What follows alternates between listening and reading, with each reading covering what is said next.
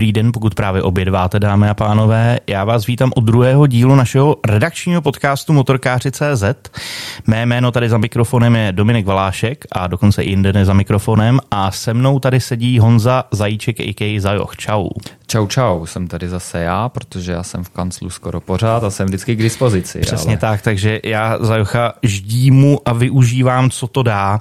Nicméně, Zajochu, zeptám se tě, co se odehrálo od našeho posledního, což byl první díl našeho podcastu, co vyšlo novýho za články, na čem jsme jezdili, Událo se toho docela dost. Za zmínku začneme u těch testů, tak vyšel test zajímavý motorky, což je BSA, znovu zrozená Gold Star.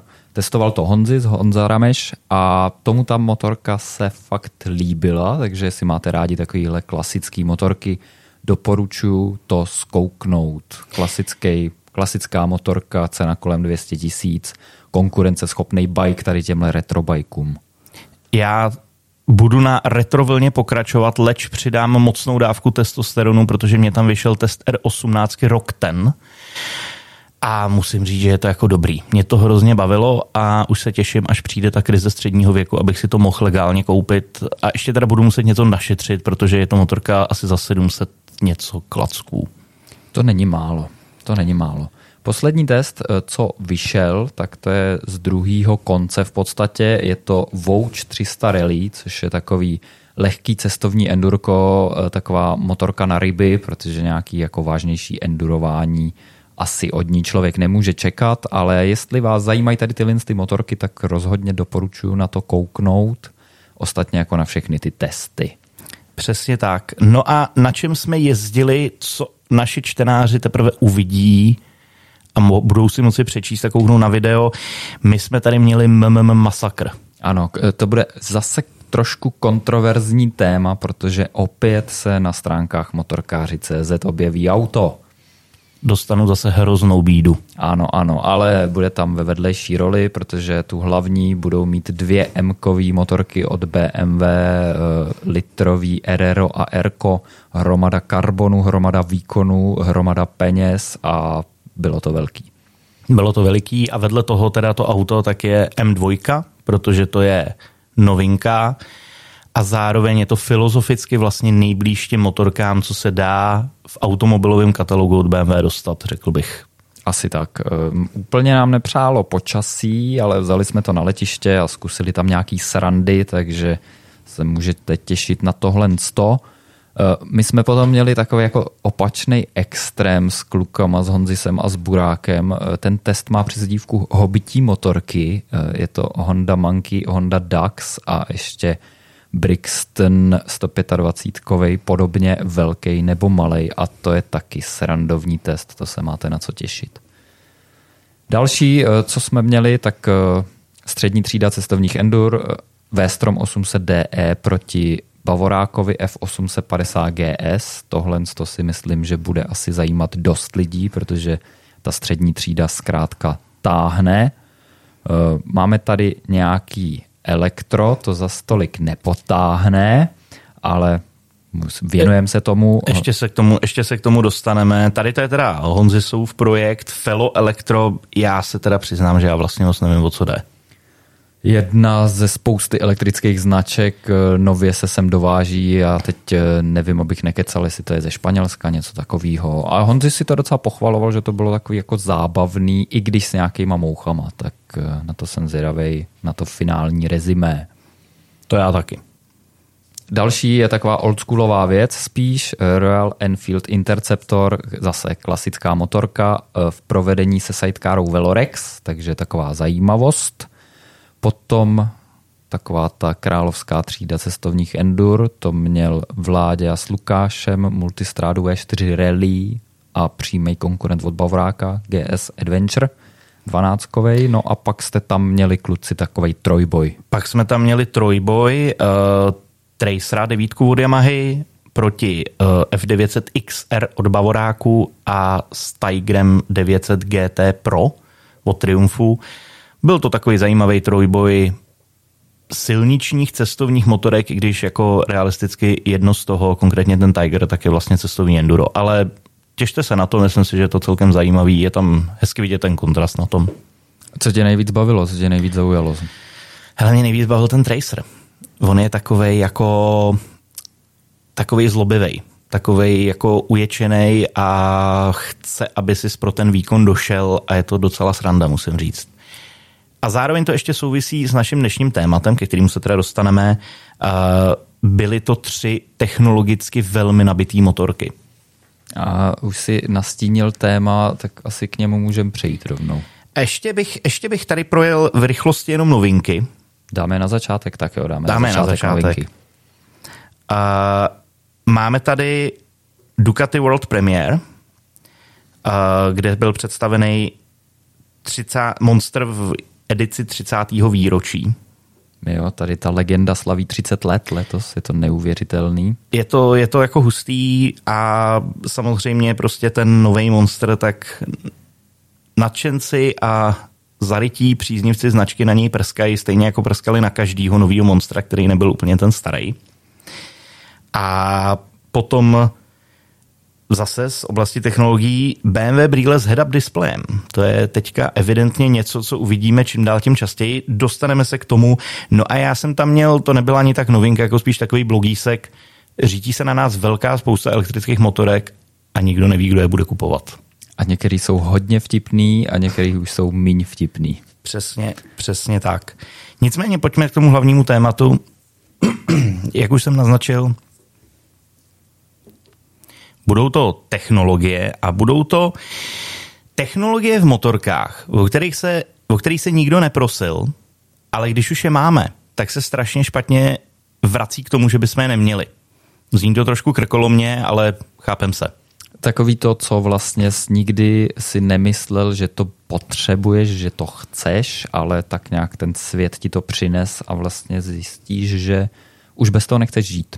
Přesně tak. Bude to takové eh, filozoficko-vědomostní okénko, abych tak řekl.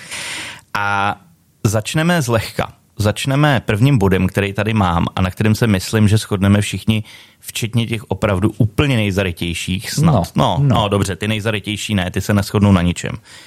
Ale každopádně je to vstřikování. To už je tady hodně, hodně dlouho. Přesněji řečeno, první, kdo s tím přišel, byla Kawasaki v modelu Z1000H v roce 1980. Napadlo by tě, že vstříkování je tady už od roku 1980?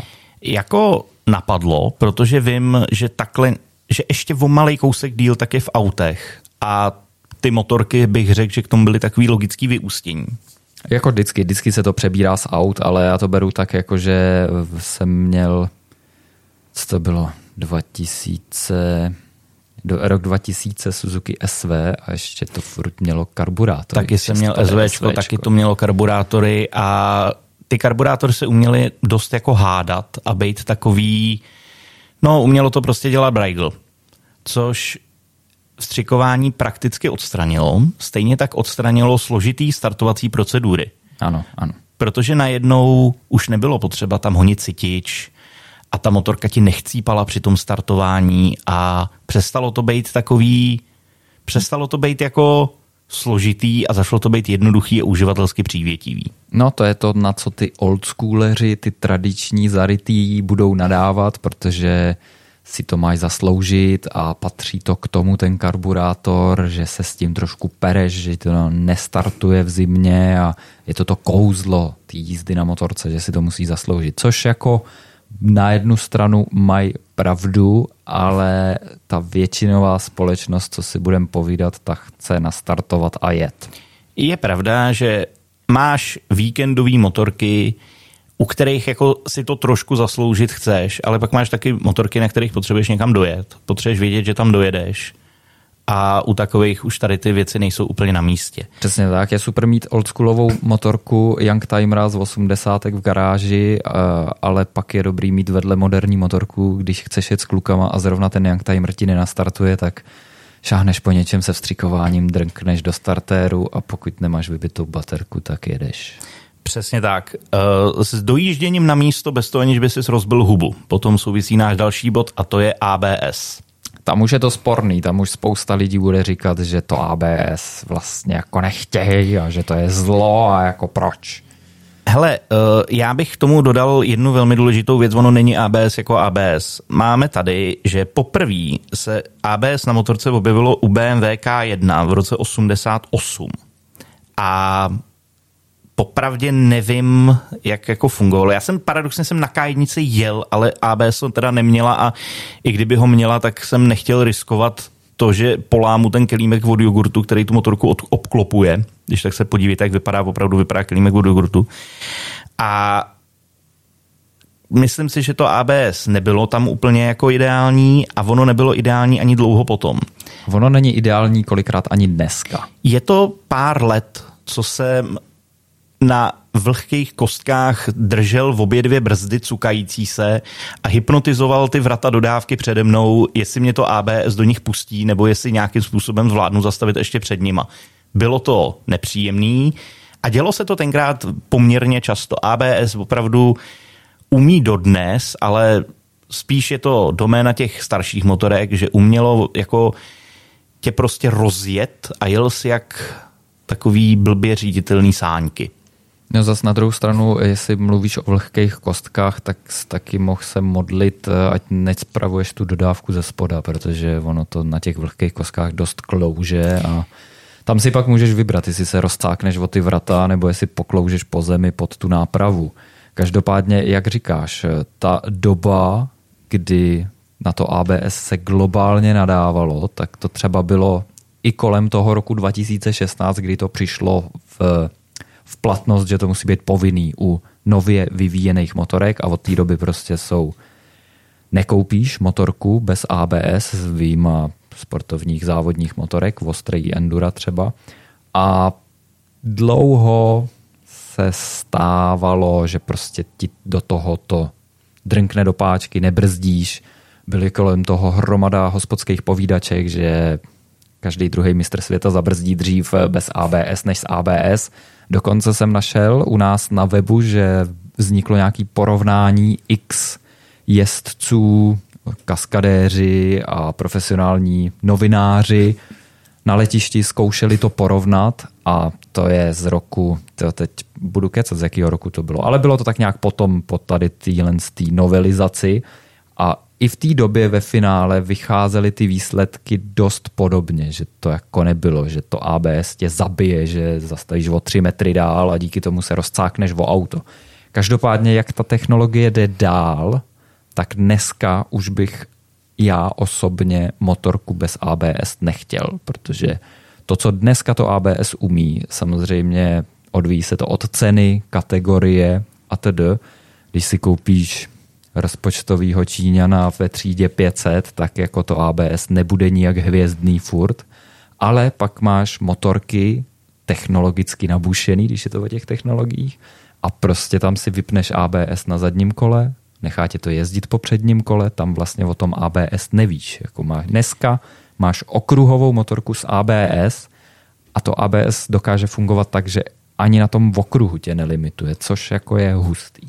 A to je právě ta frajeřina toho ABS, když funguje tak, jak by mělo fungovat, tak jak se to od něj očekává, když je to takovej ten strážce v pozadí, o kterém ty se běžně absolutně nemusíš dozvědět, nedozvíš se o něm v žádných prostě běžných situacích, ale potom, když přijde ta jedna situace, kterou nezvládneš přes všechny svoje zkušenosti a přes všechny ty naježděné kilometry, něco se prostě pokazí, ty se lekneš, čapneš za tu páčku, nebo tě někde překvapí štěrk, cokoliv, v tu chvíli to AB zasahne a umí ti jako hrozně vytáhnout z potenciálního průseru.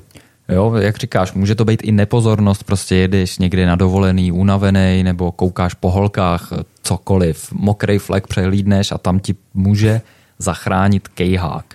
My tady máme takový, jsme si připravili ty historický data, tak eh, Aby jsou, jsme vypadali chytřejší. Přesně tak. Eh, tak tady s tímhle s tím vývojem podle mě hodně souvisí rok 2014, kdy se objevilo první náklonový ABS, což je vlastně jako asi to nejvíc. Přišla s tím KTM u 1190 Adventure a pokud náhodou nevíte, tak je to prostě ABS, který mimo jiné reaguje na náklon toho motocyklu, takže v plném náklonu můžeš jako prase vzít za tu přední brzdu a ta motorka si to pohlídá, což jako je přesně to dobrý, že vlítneš do zatáčky, něco tě tam vyděsí, spanikaříš, hamsneš potom a to normální ABS, který funguje jednoduše až na tom principu, že když se ti pozablokuje to kolo, tak začne fungovat, no tak v tom velkém náklonu už bys i s tím ABS třeba šel dolů na zem, tak tady jak to rozpozná ten náklon, tak to prostě funguje a, a funguje to, což jako je neuvěřitelný. Ale tohle to byl takový jako zlom, kdy se to dostalo na tu vyšší úroveň a už to začalo být podle mě naprosto použitelný u těch motorek. Uh, další věc, kterou tady mám, a ono nám to tak jako krásně navazuje, aniž bychom se o to nějak zapříčinili, to se mi líbí. Kontrola trakce. To samý na druhou stranu. Přesně tak, to samý na druhou stranu. Uh, tak jako ABS vám pomůže při brždění tím, že vám nezablokuje to kolo, tak vám kontrola trakce pomůže při akceleraci tím, že to kolo nenechá roztočit rychleji než to druhý. Zase je neuvěřitelná frajeřina u moderních motorek, jak s tím umějí citlivě pracovat. E, jsou motorky, které tě s kontrolou trakce nechají v omezený míře jezdit po zadním. Jsou motorky, které, e, když, já nevím, prohrábne ti kolo na železničním přejezdu, tak tě úplně neza, jako neseberou ti najednou všechen ten výkon, probíhá to všechno citlivě, kultivovaně, tak jak bys chtěl. Já si pamatuju, Měl jsem BMW R9T, což je motorka, jedna vlastně z posl- jeden z posledních bavoráků, který má ještě lankový plyn, nebo teď už měl. ho nemá, ale měl, měl. Já jsem měl ještě lankový plyn. A mělo to kontrolu trakce. A ta kontrola trakce právě tím, že to mělo lankový plyn, tak byla taková docela vtipná, protože když to hráblo někde, tak se rozblikala žlutá kontrolka a ta motorka začala tak jako prskat, vynechávat, cukat. Dělalo to hrozný brajl. A kontrola trakce začala fungovat dobře přesně v momentě, kdy se objevil náš další bod programu a to je Ride by Wire, to znamená elektronický plyn. Je to strašně navázaný, strašně ty technologie propojený. Já bych ještě zůstal u té trakce, kde je zajímavý, že opět se to objevilo u K1 v roce 88 to by mě jako hodně zajímalo, jak to fungovalo, na jakým principu a co to dělalo. A to byl spíš takový jako pokus, si myslím. Další věc, to byla Honda Pan European v roce 90. Tam jsou nějaký zmínky o kontrole trakce. Ale seriózně s tím přišla asi až Ducati v roce 27 u 1098R, kde už to bylo samozřejmě zase náklonový a jak jsi mluvil o té hladkosti a dokonalosti, no tak to je samozřejmě zase doména hlavně těch sportovních až okruhových motorek, kde dneska ta trakce jako není, aby tě hlídala, nebo v podstatě to není, aby tě to hlídalo od průseru, ale je to věc, která ti pomůže být rychlejší a zlepšovat čas. Což zase samozřejmě, jak to funguje, je ohromný rozdíl s tím, jak to funguje na 125 kon skútrů, který mají kontrolu Přesně trakce tak. a to mě vždycky strašně zaujme, jako k čemu jí mají, ale je to tak prostě. Je to tak, že ti naprší, jedeš, no. jedeš přes přechod a sedne do toho někdo v autě a tomu to zachrání prdel, když to tak řeknu. Jo, jo, je to tak. Opravdu funguje to pěkně, funguje to dneska víceméně bez výtek už asi u všech motorek. Přesně zase ty přechodové doby už jsou pryč a je to jedna z těch dalších věcí, kterou když jednou máš, tak se blbě zvyká na to, že ji nemáš. Za mě taky. Hlavně je to o tom, že tě to dneska už jako neotravuje. Jo? 90% motorek to jde vypnout, kde třeba nemáš tu pokročilou, kde tě máš oddělení antivílí s kontrolou trakce, chceš blbnout, tak to prostě jde vypnout. Což jako je důležitý, eh, oproti tomu ABS nevypneš. Tady jo a nekazí to tu srandu.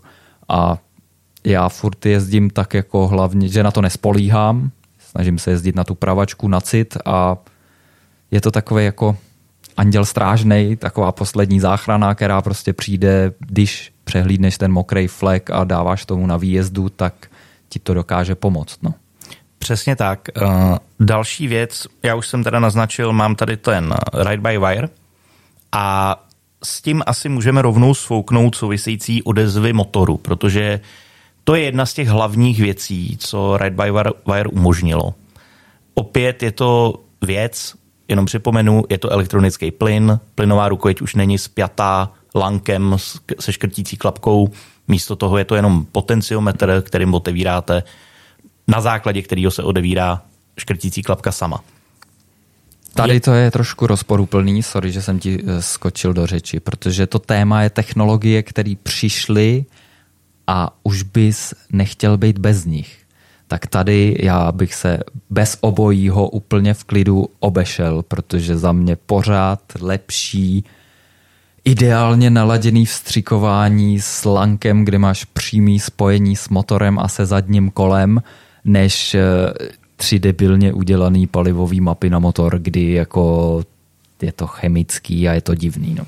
Zase Máš, ano, máš pravdu. Ne, nebudeme říkat, že to, že to jsou výhradně věci, které prostě musíš mít a chceš mít. Tohle je věc, bez který by se jako lidstvo obešlo. Na druhou stranu nutno podotknout, že je elektronický plyn a elektronický plyn. Jako všechno tady. No. Máš uh, některé značky, kdy ti ten plyn funguje opravdu neuvěřitelně přirozeně. Je to až jako pozoruhodný, jak citlivě se s tím dá pracovat, jak dobře to umí emulovat v zásadě to lanko. Pak tady máš některé značky, které to dodnes nebyly schopný odladit. Ten plyn... Například? Neboj se toho. Uh, hele, mě to třeba šíleně štve u Ducati. Jo? Mě totiž šíleně štve, že ty máš nějakou vůli na té plynové rukojeti. Jasně, ta je prostě daná. Jenomže ty potom začneš přidávat a ta vůle vlastně pokračuje jakoby i i přes to, co už, co už tlačíš pružinu. A jo, že to ještě nedává a dá tak to to až... vlastně nedává a dá to až po nějaký chvíli. A dostat tohleto do té svalové paměti je strašně složitý. A potom, potom ještě mě taky šíleně štvaly elektronické plyny na některých Harleyích, který dělali to, že měli tendenci pomáhat ti na rozjezdu. Nebo obecně nemám rád, když mi se motorka snaží pomoct na rozjezdu a mění neustále ten charakter toho plynu a já se s ní hmm. začnu jako hádat. Já to je přesně problém toho elektronického plynu, že když ty máš ten mozek jako něco předpokládá a předpokládá, že to je jako lineární a furt stejný, což se ti děje, když máš normální lanko. Prostě namotáváš lanko na rukojeť a, a to je lanko... to furt stejný, ale u elektronického plynu dáš úplně stejně, ale po každý ti to dá jinak. To je úplně to nejhorší na tom. No, Přesně tak.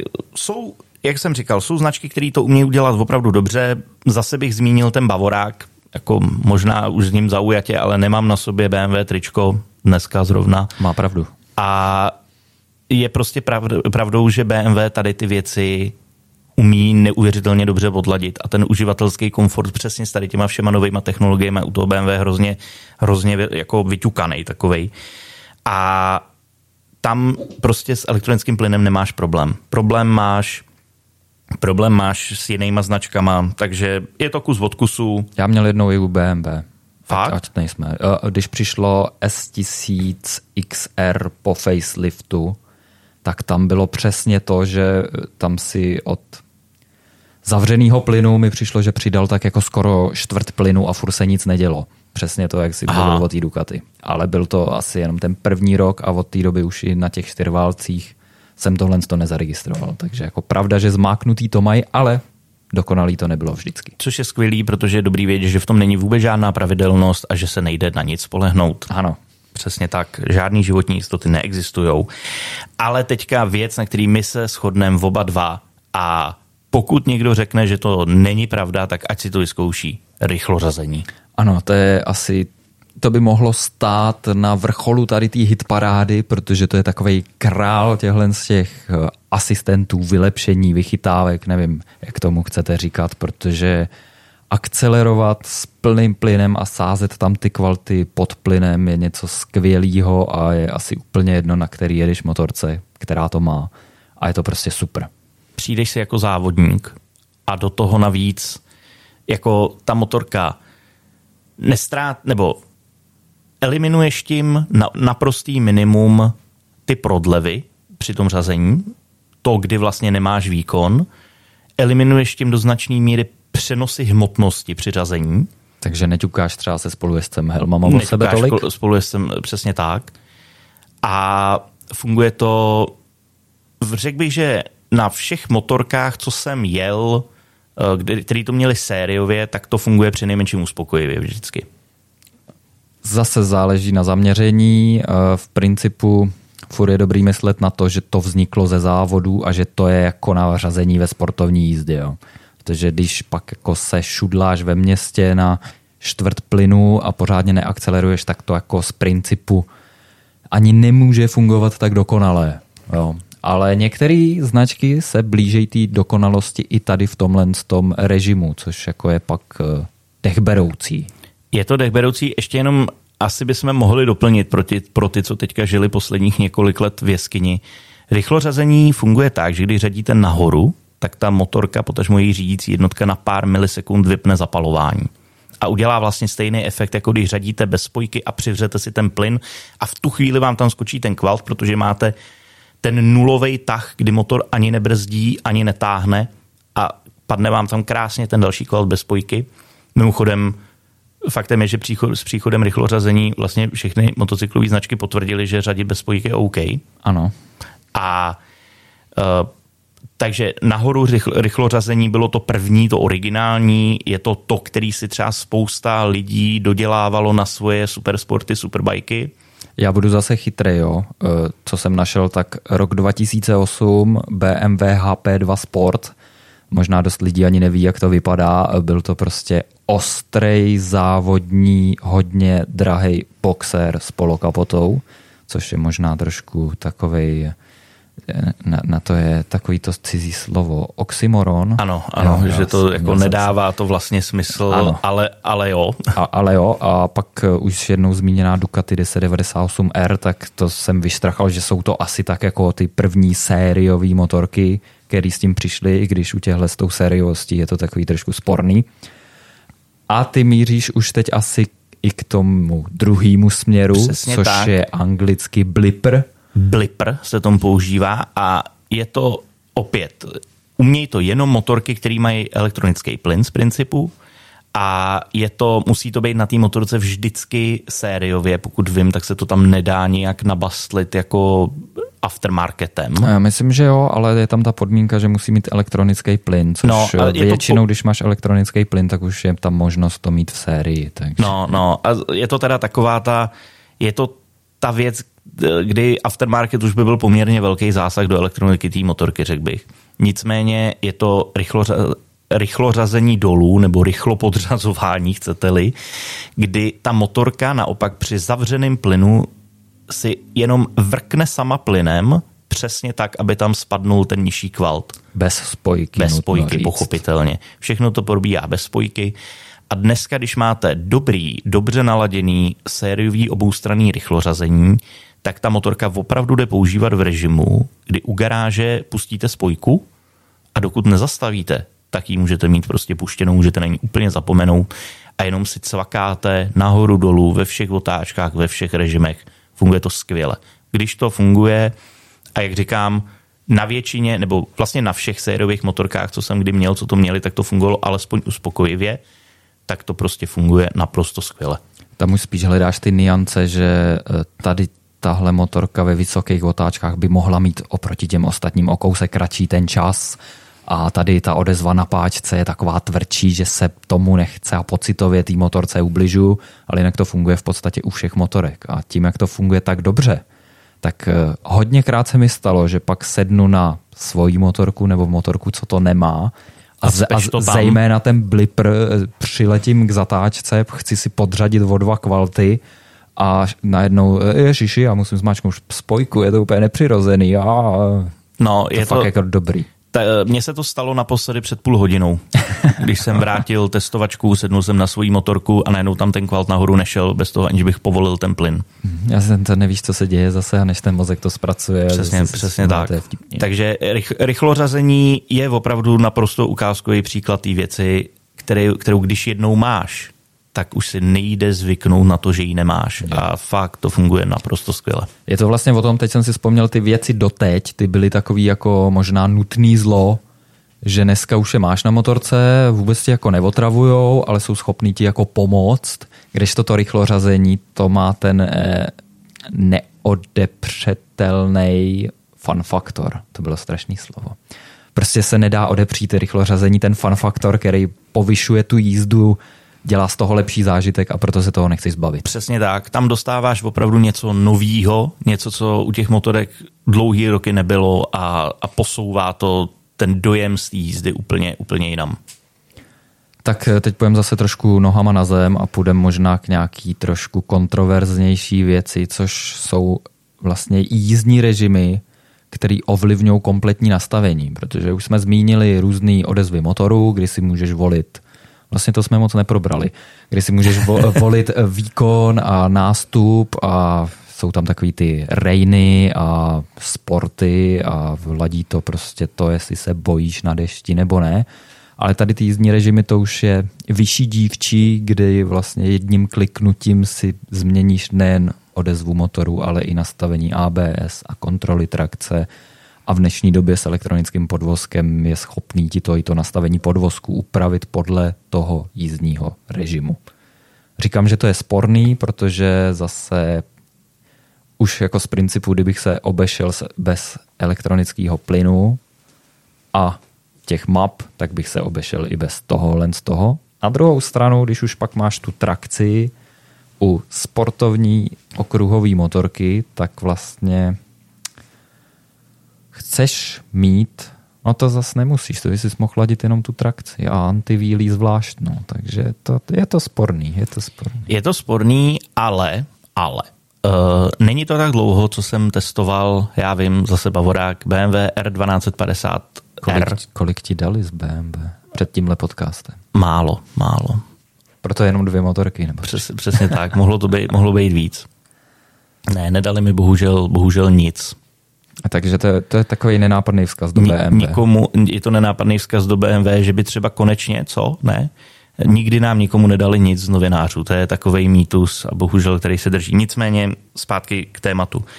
Eh, R1250R je ukázková, ukázkový příklad té motorky, kdy se jedním tlačítkem ta motorka je fakt schopná úplně kompletně celá proměnit na nějaký ten režim road, máš takový to běžný popojíždědlo, má to dokonce i takový trošku houpavý podvozek, můžeš na tom jezdit do práce, můžeš na tom jezdit za povinnostma a má to takovou jako střídmou, měkkou odezvu na plyn a přepneš to do sportovního režimu a najednou ta motorka celá jako stvrdne a je taková soustředěná, obratná, ostře reaguje. Fakt jsou to dvě motorky v jedný, jenom díky tady tomu systému těch změny, tý změny režimu. Je fakt, že u takových jako cestovnějších, civilnějších, univerzálních, univerzálnějších, mě to dneska jde to mluvení, univerzálnějších strojů to asi dává jako větší význam. Typu, když mimochodem přišla s tím jako první multistráda S-ková, 12 v roce 2010, tak u těchto z těch motorek to dává velký smysl, protože cestuješ na touring, máš příjemnou odezvu, příjemný podvozek, ta trakce, co tě chrání s tím ABS, tak jako jsou tak jako ostražitý, dobrý, přijedeš do hor, dáš si ten sport, kdy to jako tvrdne, začne se ta motorka soustředit, let's kdy začne i křičet nebo bublat do vejfuku, což je třeba u BMW, když máš režim Dynamic Pro, tak do té doby ta motorka, když zavřeš plyn, tak jako nic, přepneš na Dynamic Pro, zavřeš plyn a začne to tak krásně bublat. To je jako je super, no a pak cestovní enduro vemeš někam do terénu a zase máš příjemnou odezvu. Může ti to i vypnout ABS na zadním kole, podvozek se přizpůsobí, takže jo, tady u těch motorek to asi má svým způsobem smysl pro dost lidí, si myslím. Je to, je to tak. Eh, neříkám, že je to věc, bez který se nedá obejít, to ani v nejmenším. Strašně záleží na té motorce ale pokud ta motorka má být takový ten opravdu univerzál, který má zvládat víc rolí naraz, strašně to tomu pomůže. A myslím si, že nejeden majitel velký multistrády nebo velký bavoráku nebo velký KTMky tak nám jako potvrdí, že, že to opravdu funguje pěkně a že to používá, že to není, není věc navíc, že to není jenom marketingový tah. Tak. Uh, taková tohle to bude hodně kontroverzní a ono se to netýká až tak teda jako motorky samotný, interkom. Já jsem to tam napsal, protože já sám s tím teda jako nejezdím, ale vím, že hromada lidí na to nedá dopustit. Prostě Jo, spousta lidí si jezdí na motorku odpočinou, takže chce být v klidu, nechce řešit telefony. Pak je spousta lidí, která prostě nemá na výběr, anebo, co vím, hodně lidí tak to využívá, že si prostě pouští písničky. Jedeš, pustíš si písničku z telefonu a posloucháš to. A... Já s tím teda jezdím a musím říct, že písničky si občas pouštím. Pouštím si je typicky třeba, když jsem po nějakým delším vejletu a vracím se domů a už jedu jenom na takový z poloviny na toho autopilota, už chci být jenom doma, tak v tu chvíli si pustím tu písničku a ona mě tak jako znova trošku, trošku nabudí. Hmm. To, je, to je fajn. A zároveň s tím telefonem. Jasně, velká spousta lidí říká, že si jezdí na motorku odpočinou, že nechce řešit ty telefony. Jenomže pak jako jedeš a najednou ti začne v kapse vibrovat telefon. A ty cítíš, jak vibruje, pak dovibruje a začneš přemýšlet. Je to jako nějaký telemarketing, nebo mi volá doma žena, že si zabouchla klíče, nebo prostě se něco jako děje. A člověk se tím tak vystresuje, že výsledku stejně zastaví a podívá se, kdo mu volal a případně zavolá zpátky. Hmm. A tohle to ten interkom eliminuje. Ty v ideálním případě eh, ten interkom je ti i schopný říct, kdo ti volá, přímo do ucha, ty to zvedneš, vyřešíš, co potřebuješ, zase to položíš, jedeš dál, nemusíš zastavovat. To je docela fajn věc. Takže já bych si vypnul zvonění i vibrace v telefonu a ty by se bez interkomu asi už neobešel. Hele, blbě no. Je to, je to fakt tak, jako když ho nemám, tak uh, vlastně mi chybí. Hmm. Je to jako, vím, že to není úplně takový ten nejmotorkářtější názor toho jako pravýho motorkáře, ale fakt mi ten interkom chybí, když ho nemám.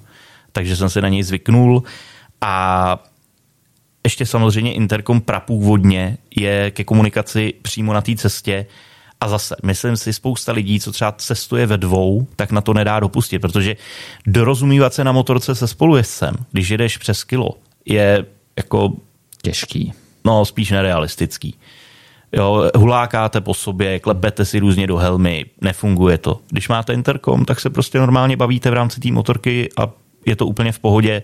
Stejně tak se prostě můžeš bavit s kámošem, eh, když, se jede, když jedete na nějakou společnou výšku, což je spousta srandy. Jo? Můžete si sdílet takový to, hele, prostě tamhle je něco zajímavého, tady se mi to líbí, tady jsem si málem nabil hubu. Má to svoje benefity, pak ale musíte být natolik dobrý kámoši nebo mít s partnerkou natolik dobrý vztah, že dokáže pochopit, když si ji vypneš protože všeho moc škodí a když seš týden na dovolený, zavřený v té helmě a pořád neslyšíš nic jiného, než je, tamhle jsou kravičky, je, tamhle je vodopád, už zastavíme, chce se mi čůrat, já mám hlad, tak prostě asi ten pohár taky jednou přeteče. Přesně tak. Když tak se dá vždycky říct, že se vám vybila baterka. Aha, to je dobrý, to je dobrý. Tempomat. Tempomat. Eh, ty jsi mi ještě přeskočil moji věc, což je zase z jezdecký výbavy. A je, je to, aha, pardon, je, je, je to věc eh, posledních dnů a je to airbag. Je to taky takový, jako nikdo vás o to neprosil, ale teď s tím přišli ty výrobci a člověk, co to vyzkouší a vyzkouší si v tom třeba i padat, tak už taky pak nechce jezdit moc bez toho. Tam se naše role obracejí, tady to zase nejezdím já. Já airbag nemám, vím, jsem ostuda, asi bych ho měl mít. No, ne, tak spousta lidí to snažím, snažím se spíš nepadat, ale tak to se snaží asi každý, i ten, co ten airbag má. Nicméně věřím, že je to takový to, když si poprvé pořídíte, když si uděláte čerstvé papíry a poprvé si pořídíte tu, jako ten celý dír, Jo, máš ty kalhoty, ty boty, prostě máš bundu, všechno, co k tomu patří. Vezmeš si to na sebe, jezdíš v tom, super. A potom třeba jednou se ti nechce a vezmeš si třeba jenom v obyčejný kalhoty místo, místo motorkových kalhot. A najednou si v tom přijdeš blbě. Jo, je to, seš nesvůj, sice seš tak jako free, ale seš také jako nesvůj. Já to mám třeba i v autě, když si zapomenu zapnout pás, prostě odmala jsem naučený sednout do auta, dám si pás a když jedu jenom, nevím, po dvoře, po parkovišti, někde bez toho pásu, tak je to prostě divný. A to je stejný s tím airbagem, který jako v tomhle vedru není to nejpohodlnější, ale když pak jedu v bundě jenom s páteřákem, necítím na sobě tu váhu, tak je to prostě divný potom už. Chápu to, naprosto tomu rozumím. Je to zase ten další bezpečnostní prvek, který zvedne laťku toho, jak se můžeš na motorce cítit bezpečně a zase, když ho najednou nemáš, tak si prostě připadáš jak nahatej. Přijdeš se, kdyby jsi bez rukavic. Přesně tak. Což spoustě lidem asi moc neřekne, protože když se podíváš na silnici, tak bez rukavic jezdí hromada lidí. To je pro mě naprosto fascinující, ale to jsou lidi, kteří jako nevypadají, že na to sedli, aby si dojeli pro krá- do krámu pro rohlíky. To ne, jsou lidi, to kteří v plným jako gíru No. turistickým a nemá rukavice. To je pro mě fascinující, ale o tom někdy jindy. Teďka teda konečně, teď už to nespletu, tempomat. No, obešel by ses bez něj? No, já se bez něj obejít musím, protože na svým motorce ho nemám a na spoustě dalších motorech ho taky, ne, taky není. Ale když je, Ale když je, tak je to super. A já si tady dovolím jednu svoji osobní vložku. Když jsem měl to R90, tak já měl Racera, což je to nejblbější R90, jak ti spousta lidí řekne. Já jsem si to koupil prostě, protože se mi to tak strašně líbilo a tak hrozně jsem potom toužil, že jsem si to jako musel koupit. A ta motorka je etalon nepohodlnosti. To je neuvěřitelný, jak hrozně křečovitě se na tom sedí a máš pocit, že umřeš. Prostě přejedeš pár nerovností a normálně bys to někam zahodil do škarpy. Je to jako, je to fakt za trest, nebo je to úžasný, ale přitom je to dost za trest. rozumím. No a pak jsem zjistil, že mi na té motorce strašně chybí jedna věc, že mi na ní chybí tempomat. Na týhle stylový Jo. eh, kafé racerový motorce. A hned ti řeknu proč. Protože když si zapneš, nebo kdyby si mohl zapnout ten tempomat, tak ty se na té motorce můžeš třeba na chvíli narovnat, na rovině, nedržet řídítka, proklepat si ruce a prostě se uvolnit. A nemusíš být pořád natažený na ty řídítka. Vlastně ten tempomat by ti v tomhle tom strašně pomohl a to je ten princip toho tempomatu, že ty nemusíš furt držet ten heft. Můžeš prostě si jako uvolnit tu ruku, proklepat se, třeba si na chvíli jako dělá to spousta z nás, kdo jezdí nějaký delší trasy. Třeba si na chvíli sedneš na sedadle spolujezdce. Byť to zní jakkoliv blbě a divně to, divně to vypadá. Na chvíli to třeba uděláš. Před tebou je volná rovná silnice. Ty víš, že prostě jako nic netrefíš, když nebudeš chvíli držet řídítka. A hovíš si. A to bez toho tempomatu nejde. Jo, eh, kdo cestuje a jezdí dálky, tak jako asi jednoznačně, protože v autě eh, už nechci auto bez tempomatu, na motorce, když mám motorku s tempomatem, tak ho využívám prostě dálnice furt a to nejezdím žádný dálky. Kdybych měl jezdit po dálnici do Španělska, tak to si asi nedokážu představit bez tempomatu. A nejlépe bych to absolvoval s adaptivním tempomatem, což je věc posledních dnů, přesněji řečeno od roku 21. Teprv. To je úplná novinka. kdy s tím přišla multistráda V4 a zároveň BMW v Erťákovi. A i když je to zase takový sporný další technologie na motorce, proč, eh, nefunguje to dokonale, tak já musím říct, že to funguje dost dobře a prostě jet po té dálnici přes půl Evropy, tak to na té motorce chci, protože vydržíš být o dost díl svěží a dojedeš dál a v cíli nejseš tak vyčerpaný tím, že to furt ovládáš, přemýšlíš nad tím. Není to o tom, že ztratíš pozornost a dloubeš se v nose. Je to prostě o tomhle tom, že si pohovíš a jako jo, tu pozornost můžeš trošku eh, trošku omezit, což je svým způsobem jako nežádoucí. Není to žádoucí, na druhou stranu to, že můžeš občas na chvilku ulevit té pozornosti, znamená, že ji pak jsi schopný udržet během celé té cesty třeba. Přesně tak, je to se takový. sedneš z té Dojedeš dál. motorky, přesně tak, dojedeš dál. A navíc, tím bych to uzavřel tématem pomatu, můžeš další motorkáře zdravit tím, že na ně máváš obouma rukama. No tak to je velký benefit. Přesně hodně. tak. Kvůli, kvůli tomu za to to myslím stojí. Kvůli tomu to si myslím začali dávat na tu motorku. No. Tak, Abys mohl eh, na Grossglockneru mávat v těch serpentínech lidem obouma rukama. což je obrovská frajeřina a budeš za hvězdu. Nicméně, uh, máme tady, blížíme se závěru a teďka tady máme pár věcí, které ještě nejsou standardem a u kterých se teprve ukáže, jestli mají na té motorce nějaký opodstatnění a jestli si na ně lidi přesně tady tím způsobem začnou přivykat, že prostě si začnou, začnou to používat a řeknou si, hele, já už prostě bez toho nemůžu být, už mi to prostě bez toho nejde. Jako první, a to bude hodně kontroverzní, je TFT display s konektivitou. Hmm. To už jsme trošku naťukli v minulém díle. Ano. Spousta lidí tak ti řekne, Ježíš Mariana, co to tam je, prostě tady mám něco, co vypadá jak malá prostě televize LCDčková, což ona to i v principu je malá televize a umí se to propojovat s telefonem, umí to zobrazovat navigaci, umí to zobrazovat třeba i číslo volajícího, umí to spoustu tady těch věcí. A je to taková ta věc, přesně když se jdeš na motorce čistit hlavu, tak nejenom, že to nepotřebuješ, ty to nechceš.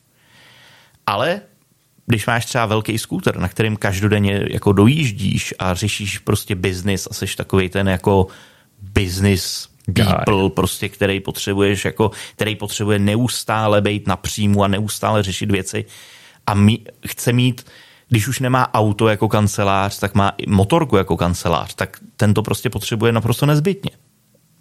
To asi jo. E, já říkám v tomhle tom, že lepší než LCDčko. No. Prostě zlatý jsou jako ručičkový budíky, co si budeme povídat na motorce, to je krása. E, Hezký bylo, když BMW umělo dát na káčko šestiválcový, tak mělo dva ručičkový budíky a uprostřed takový malý TFT. Úplně geniální. Hayabusa to samý. Sice tam to TFT jako nic moc neumí, ale je to ten jako princip, jak se to dá udělat ideálně pro motorkáře. A když už pak máš jenom tu televizi, tak je to za mě zase lepší, než jako to černobílý, šedočerný, jenom tekutý krystaly, to, to který jako kolikrát třeba Honda umí udělat tak, že ten kontrast je takový, že na tom vlastně nevidíš na sluníčku skoro nic. Takže oproti tomu je to TFT barevný zlatý, i když to nezobrazuje vlastně nic navíc. Eh, já to nic navíc nepoužívám, takže bez toho bych se obešel a tím bych to asi uzavřel. Přesně tak. Uh, semiaktivní podvozek, ten už se naťuknul uh, v těch změnách režimu zase. Je to věc, kterou rozhodně nikdo nepotřebuje, ale máš-li motorku, přesně která má zastoupit více rolí, chceš na ní cestovat a pak na ní chceš někde tahat, tak je fajn to najednou mít. Máš motorku pohodlnou a zároveň máš motorku sportovní, bez toho aniž bys musel vyndávat nářadí a předsvakat tlumiče. Za mě paradoxně tohle to dává největší smysl u těch sportovních motorek, protože z principu sportovní motorky jsou tvrdý, ale to, co umějí ty semiaktivní podvozky na té běžné silnici s tou motorkou udělat, tak eh, to posouvá úplně tu jízdu na jiný level, protože jedna věc je ten původní elektronicky nastavitelný podvozek, který jako ti upraví předpětí, případně jako nějakou charakteristiku, ale ten semi-aktiv, který se ti přizpůsobuje furt během jízdy a vlastně pozná, jak moc taháš a jak moc je to rozbitý. Já nechápu, jak to jako dělá, ale je to geniální a když pak jako vidíš, co je schopný zvládnout M1000R, Tuono, Street Fighter, super sportovní motorky na obyčejný okresce a jak na zazáplatovaný šousce můžeš letět rychle, to je neuvěřitelný. A proto říkám, že to má největší smysl, protože když pak máš GSO, tak to je z principu pohodlná motorka. A tam vlastně řešíš, jestli je pohodlná, anebo pohodlnější. Ano. E, je to, ne, jako ten semi-aktivní podvozek přesně, jakmile to máš na té svojí univerzální motorce, nechceš to, nechceš to na motorce, na který se jezdíš jenom projet, nebo nechceš to ani na motorce, na který třeba jenom cestuješ, ale prostě pokud to máš na motorce buď univerzální, a nebo naopak na této jako sportovní ostrý. Extrémní, řekněme. Extrémní, tak to funguje, tak to funguje fakt skvěle. Uh, zpátky do světa ryze praktických řešení. Bezklíčový zapalování, startování, ovládání motorky. To není moc praktický. Je to praktický, já to mám rád. jo, tak to asi moc neměníš bundy v oblečení a tak, ne?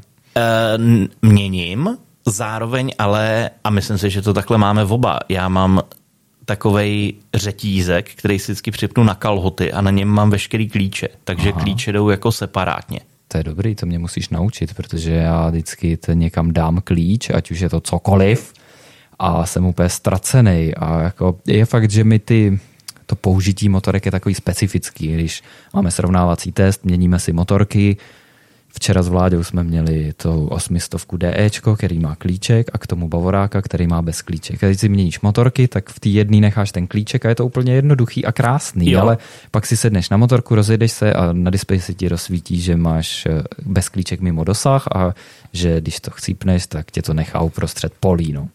A to, to, to se ti může stát dost dobře, když si třeba vyměníš bundu, máš ji pověšenou v garáži, je to v dosahu, ty tu motorku odemkneš, nastartuješ, vyrazíš a pak se obracíš do garáže, protože naštěstí ti to ve většině případů napíše dost velkým písmem, že jako ten klíč nemáš.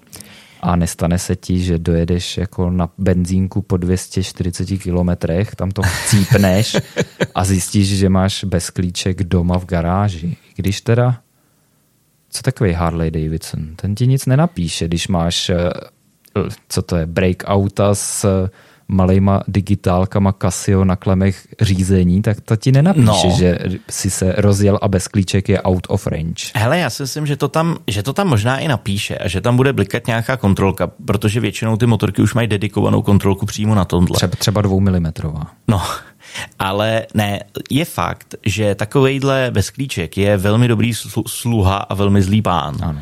Pokud uh, tu motorku používáš standardním způsobem, zase, seš prostě biznisový člověk, který se pohybuje na svém velkém skútru po městě každý den. Skútr je geniální na to. Jako. Tak to prostě jako to chceš a ve chvíli, kdy už kdy to máš a pak to najednou nemáš, tak si z toho úplně na nervy.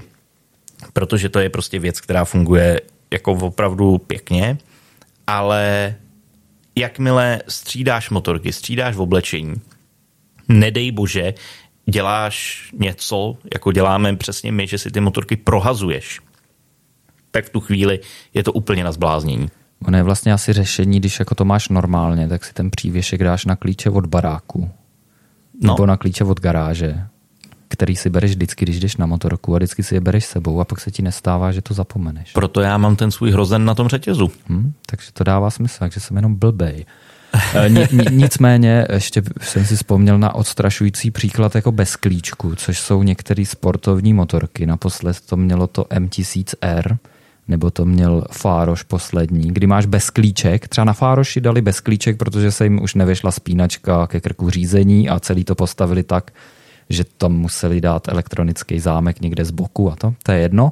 Takže máš krásný bezklíčový zapalování u motorky, která má dojezd třeba jako do 200 km určitě, třeba 150 stavíš u pumpy co hodinu, když jako se rozvášníš. No ale u té pumpy ten klíček stejně po každý musíš vytáhnout. Teď máš kombinézu, kde jako je problém, kam dát ten bezklíček zase, jo? tak si to dáš někde do baťohu nebo někde buchví kam přijedeš na pumpu, zdechneš motorku, ale abys musel tankovat, tak musíš vytáhnout ten bez klíček, z toho vytáhnout ten analogový klíček a zase si otevřít a zamknout tu nádrž. A to je, je pravda, úplně že jako na palici. Je to jeden z příklad tý, nebo jeden z příkladů té technologie, který, když už se dělají, tak se musí dělat pořádně. Ano, to znamená ano, ano. udělat to opravdu na bezklíč úplně kompletně celý u skútru, aby se dalo otevírat sedlo, nádrž, všechny přihrádky. Prostě v momentě, kdy máš bez klíč, tak chceš, aby bez klíč byla opravdu ta motorka od A do Z. Včetně kufrů třeba. Včetně, což včetně kufrů. A to je skvělý. Prostě jakmile si zvykneš na to, že máš prostě všechno na ten bezklíč, že ten klíč máš jenom přesně někde připnutý na svých normálních klíčích a ne, vůbec ho neřešíš, tak je to naprostá bomba. Ale může se to velmi snadno zvrtnout v nějaký hororový historky, kdy dojedeš někam na pumpu a tam zjistíš, že u sebe nemáš ten klíček. Nebo že se ti zrovna vybila baterka po cestě. To, tohle to ale většinou jako to, to je řešitelný. Je a kolik z majitelů si nastudovalo v manuálu, co dělat, když se jim vybije baterka v bezklíčku. Kol... Většinou to skončí tak, že volají dílerovi, hele, jsem tady v horní planý, došel mi benzín, nemůžu nic, co s tím mám dělat. Uh, ano, ano, i to se stává, i to se stává. No, takže, jak říkám, je to hodný sluha, je to skvělý sluha, ale je to velmi zlej pán, když na to přijde. To mě napadlo, když je ta motorka nabitá technologiema, tak přečtěte si ten manuál. Já to taky dělám často v dnešní době, což bylo dřív jako nemyslitelný. Sednu na motorku a jedu, ale teď často jako se nestydím si třeba říct, nebo občas nám i pošlou manuály a fakt jako stojí za to si to prostudovat. Já se řídím výhradně motem, že když že když Selželi vše, návod. Přesně tak, když ztroskotají všechny způsoby, jak zařízení spustit, je čas si přečíst návod. Eh, já ho nečtu. Já dělám chytrýho a pak to hledám, pak to hledám na YouTube většinou někde. A typický uživatel, ještě, že máš ten YouTube. Ano, přesně tak. Uh, poslední bod. Půjdeme do budoucnosti. Půjdeme do budoucnosti. Tady už se blížíme do světa cyberpunku se smart technologiemi. Opět většinou, nebo takhle, v těch, uh, v těch verzích, jak nám to teďka bylo představeno v poslední době, tak to vlastně není záležitost motorky, ale vybavení. Typicky helem, brailí, různého příslušenství do helem. Jsou to prostě takový ty jako chytrý věci, který tě, který umějí třeba udělat uh, head-up display, nebo třeba ti do interkomu nainstalují nějakou hlasovou asistentku a takovýhle věci.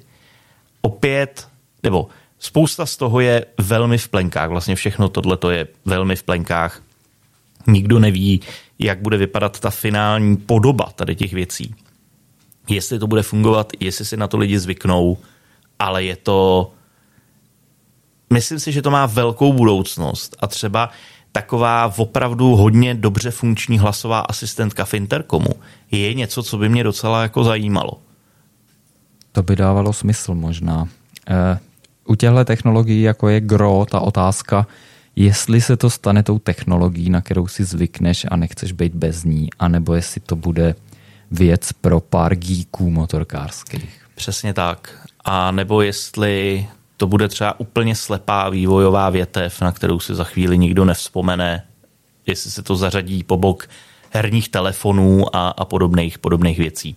To už je vzdálená budoucnost a dalo by se o tom filozofovat hodně dlouho a my už jsme tady taky poměrně hodně dlouho, takže tím bych to možná dneska uzavřel. Co ty na to? Přesně tak, můžeme to takhle asi pomalu ukončit.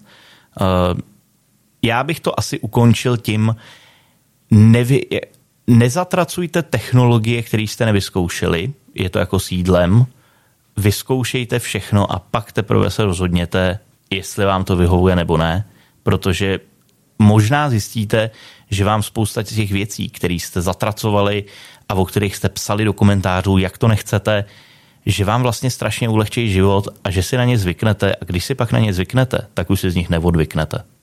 Přesně tak. Zmínil si komentáře, takže samozřejmě výzva, pište komentáře, co byste rádi slyšeli a jaký máte sami názor tady na tyhle ty technologie nebo na nějaký jiný. Třeba máte něco jiného, co by se dalo zařadit, na co jsme zapomněli, tak to můžete připomenout. Zároveň nám pište i náměty, co byste chtěli slyšet v tomto podcastu. Pište nám, o čem bychom si tady měli povídat. Pište nám prostě cokoliv, pište nám kritiku, pište nám pochvaly.